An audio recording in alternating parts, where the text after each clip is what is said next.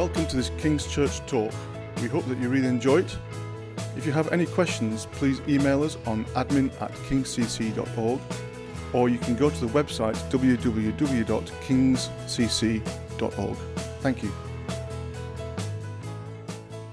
As we probably all know, we've been commemorating Victory in Europe Day, which was May the 8th, 1945. And in line with the nation, this morning we're considering this momentous event. We've already had Churchill's speech and Patrick's excellent reflections on VE Day. At a time when the nation is considering this event in our history, we find ourselves thinking about a new war, a conflict against a new virus. There's lots of war talk about at present conflict, destroy, obliterate this new virus.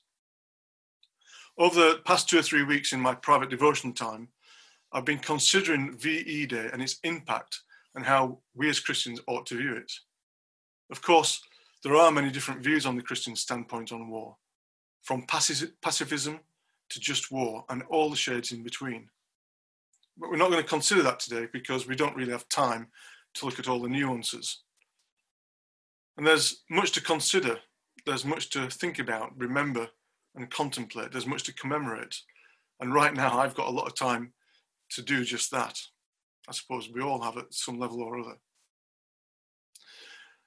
I've also been considering the cross and its implications. We've just finished our short series on the cross and we looked at three different aspects uh, just before Easter. Over the past few weeks, I've been thinking about these two great events and what they might have to say to me uh, today and hopefully to you today as well. So, where have these musings led me? Well, here's some simple thoughts that have been feeding me spiritually as I've reflected on these two events. Over the past 2,000 years, there have been so many different ways of looking at the cross. Here's just a small selection. One of them is that of redemption. We're sold into slavery. Jesus dies to buy us back. He redeems us. Buying us back through his death and resurrection, he pays the price for us. Rather like when you pawn something in a pawn shop. If you pay the right price, you can have your belongings back.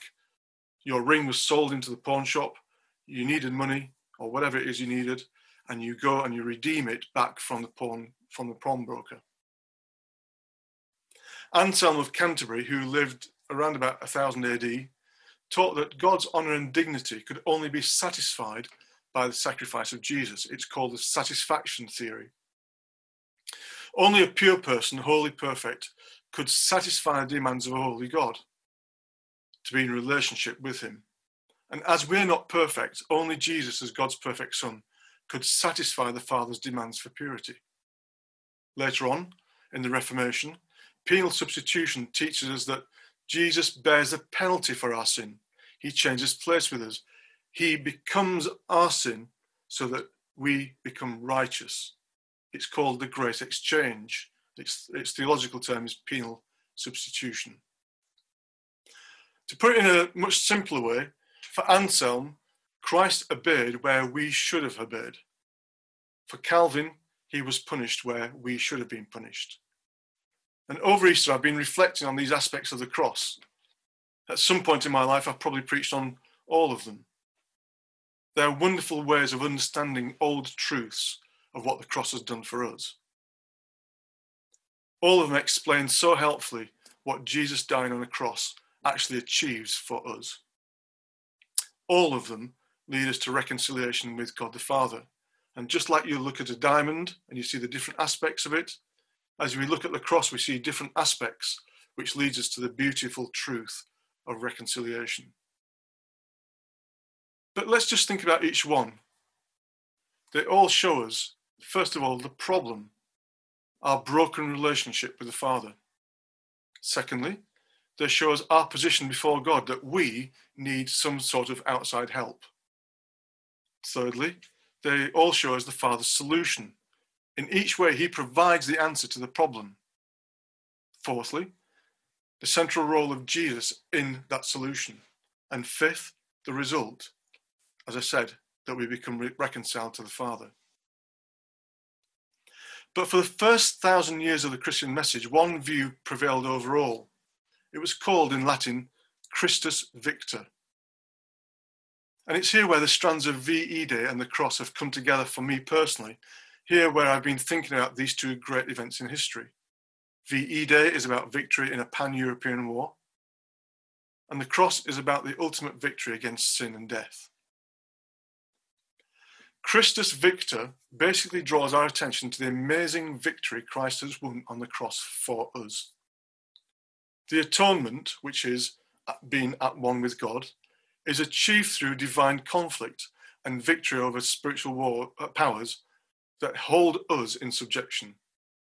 But don't be fooled into thinking that, just like the war with Germany, victory could have gone either way.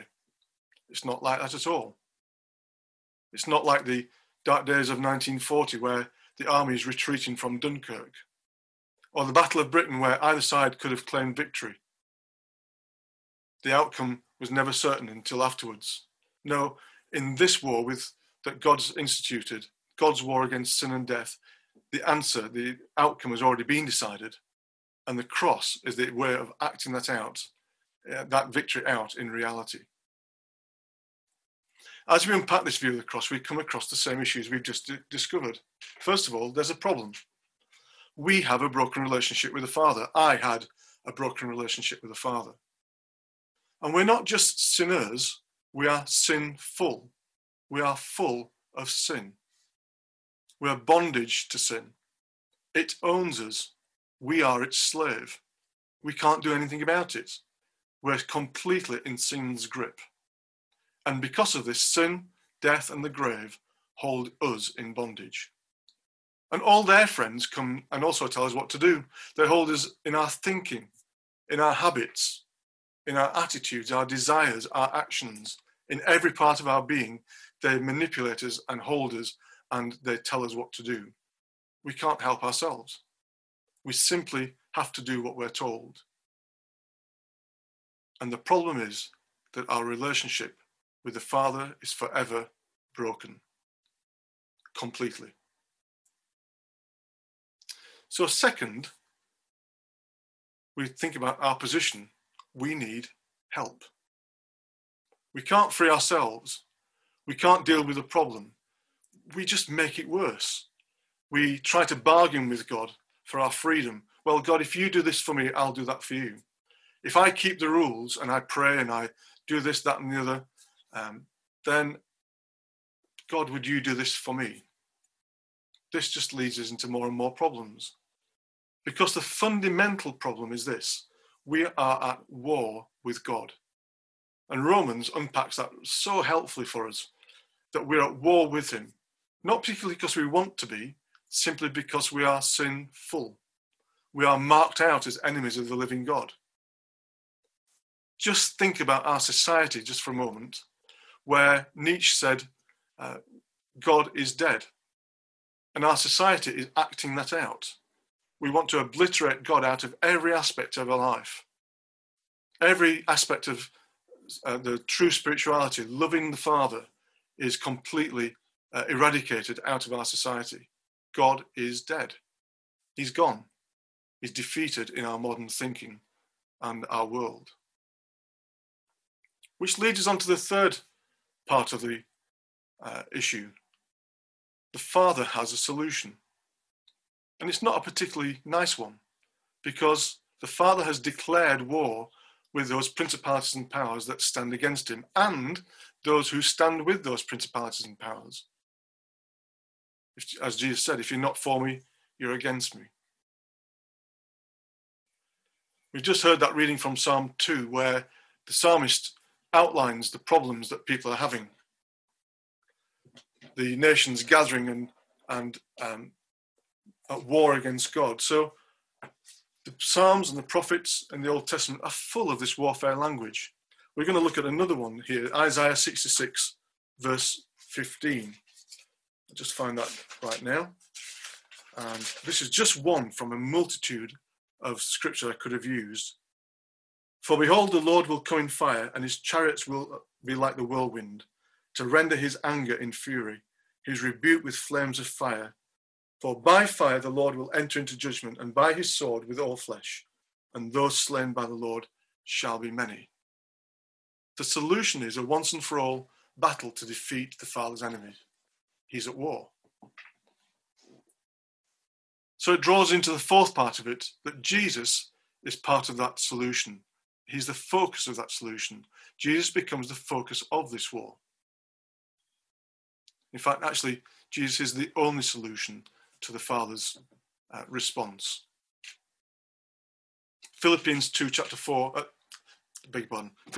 Philippians chapter 2, verse 4 says, Let each of you look not only to his own interests, but also to the interests of others. Have this mind among yourselves, which is yours in Christ Jesus, who, though he was in the form of God, did not count equality with God a thing to be grasped.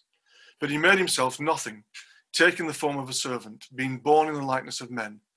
And being found in human form, he humbled himself by becoming obedient to the point of death, even death on a cross. Therefore, God has highly exalted him and bestowed on him the name which is above every name, so that at the name of Jesus every knee will bow in heaven and on earth and under the earth, and every tongue confess that Jesus Christ is Lord to the glory of God the Father. When we look at Jesus' life, let's just consider Mark chapter 1 and 2. And again, these have formed part of my thinking this last few weeks. So in Mark chapters 1 and 2, Jesus declares that the kingdom is coming.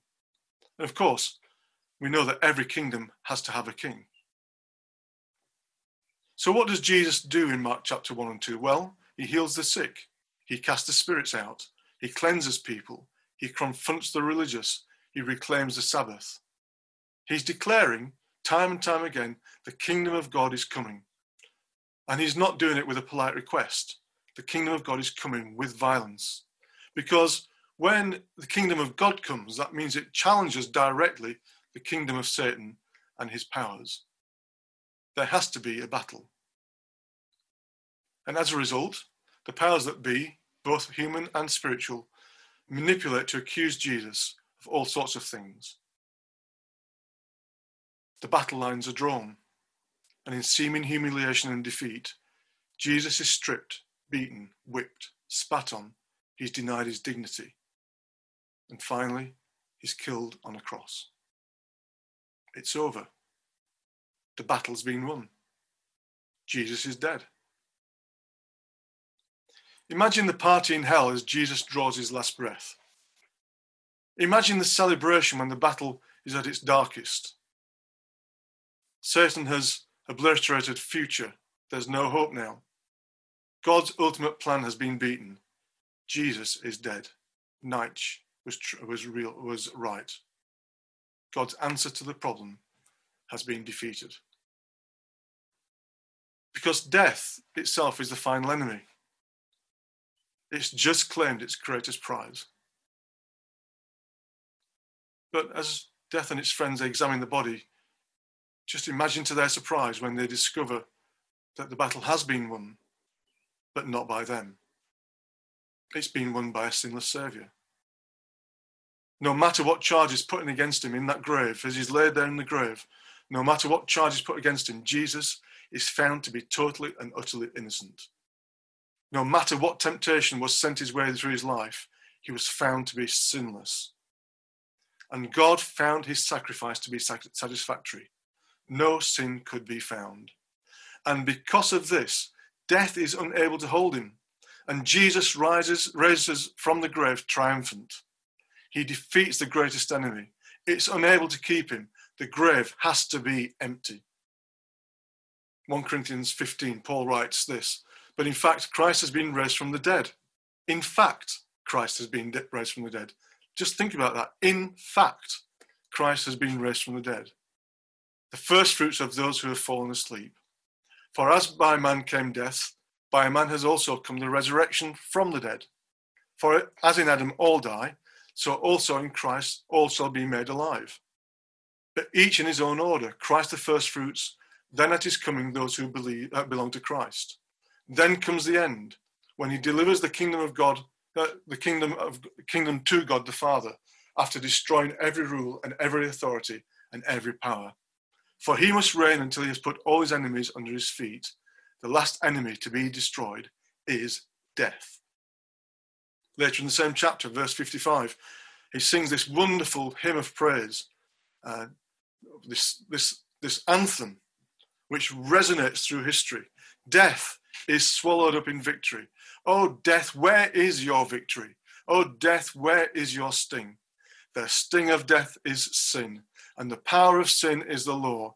But thanks be to God who gives us the victory through our Lord Jesus Christ. Jesus' resurrection is the ultimate proof of his victory over sin. Without resurrection, Jesus is just a good man, a teacher, a guide. But the resurrection shows his purity, his sinlessness, his perfectness. It reveals his victory over death and the grave. So, finally, what about us? What's the result? Well, the result is reconciliation with the Father. There is victory for us over sin, death, and the grave. Let's just consider baptism yet again. It's one of my favourite themes. Baptism, where somebody goes into the water, they are put under the water, and they come out of the water, is not just some nice thing. It is utterly, totally representative that we die with Christ going into the water. We are buried with him as we stay there. And now we are raised with him as we come out of the water. We have been buried with Christ. We've been, sorry, we died with Christ. We've been buried with him. And now we're raised with him. The power of sin has been broken on the cross. And in baptism, that is exactly what we're saying. The power of sin is broken in our lives. We have total victory in Christ. No longer are we subject to sin, death, and the grave. We're now resurrected in Christ's amazing victory through his grace and his mercy. Our habits, attitudes, desires, thoughts are now set free to be like Jesus. And every day we're doing that bit by bit, becoming more and more like Jesus. And each time we're tempted, we have a new battle to fight. Just as in the Second World War, the, the war wasn't won on May the 8th, 1945. It started with single battles and individual battles day by day by day. And it's just like that for us. Every day we fight the battle. Every time we're tempted, we have to start again, fight the battle. But now we're starting from freedom's point. I'm no longer starting with the point that I have to do this. I'm starting from freedom. Paul says, from freedom's sake, you have been set free. Jesus put it this way He who the Son sets free is free indeed. And we can now walk in every aspect of our lives free. We just need to learn how to do it. Because each time we trip, His grace comes and lifts us. Now, I'm not talking about how I can be sinless on a day to day basis. I'm talking about sanctification, how we become more and more like Jesus. And when we sin, John says, when we sin, if we confess our sins, he is faithful and just to forgive us from all unrighteousness. Jesus' mercy and grace is ever flowing towards us and for us and through us. And we can be confident that his victory means that I can walk in the freedom he brought for me at such cost. And even if I trip up, I can be forgiven, dusted down, put on my feet, and set off again. So, each, each day has its own individual battles until that one day, on that great day, when we finally meet the Father and the Son face to face, and we'll see the great victory that is in store for us, and we'll see it for what it really is. Revelation 19 in verse 16 says this, and there's the, the, the text before is just wonderful description of Jesus in his, his anger and his wrath, um, freeing people uh, from their sins. But right at the end, it says this He will tread the winepress of the fury of the wrath of God the Almighty. And on his robe and on his thigh, he has a, a name written King of Kings, the Lord of Lords. The kingdom has come. So, in conclusion, what are we going to say about these two great events? One was the climactic result of six years of war, where victory over a fascist enemy has been declared. The battle is won. Apparent peace begins. The other one, the cross, is where the ultimate battle is faced by a single man. To paraphrase another Churchill speech, never in the history of mankind has so much been owed by so many to just one person. Victory is ours in Christ. And as we remain in Christ, we remain in victory. 1 John 5, verse 4 says this For everyone who has been born of God overcomes the world, And this is the victory that has overcome the world, our faith. Who is it that overcomes the world except the one who believes that Jesus is the Son of God? We have an opportunity this morning as a church to consider Jesus' victory and its impact in our lives. Think of those things that you continuously find you're being defeated by. You can stand in the grace of God and stand up again and fight those battles. One day, complete victory will be ours. And how do we know that? Because one day we will be raised from the dead. We will leave the grave. We will be part of his eternal kingdom. If you're a visitor this morning, it's been great to have you. Or you're watching on YouTube later on, it's great to have you. But you also need to consider where you stand in relationship to Jesus himself. You need to consider where your relationship with the Father is. Is it broken? Do you need it repairing? Do you need it putting back together again? Do you need help? Is Jesus part of your solution? In a short while, we may be breaking bed, bread. And as we do that, let's just consider all the elements of what the cross means to us in our daily lives. And if you're feeling that you are failing in your Christian walk, well, first of all, you're not alone. All of us fail at some point or other. We all feel that. But secondly, today, as you break bread, as you drink wine, you can know the victory again in your life. You can know again the grace and mercy of Jesus Christ in your life and be completely and utterly forgiven time and time and time again. Thanks for listening and uh, hope to see you during the week. Thank you.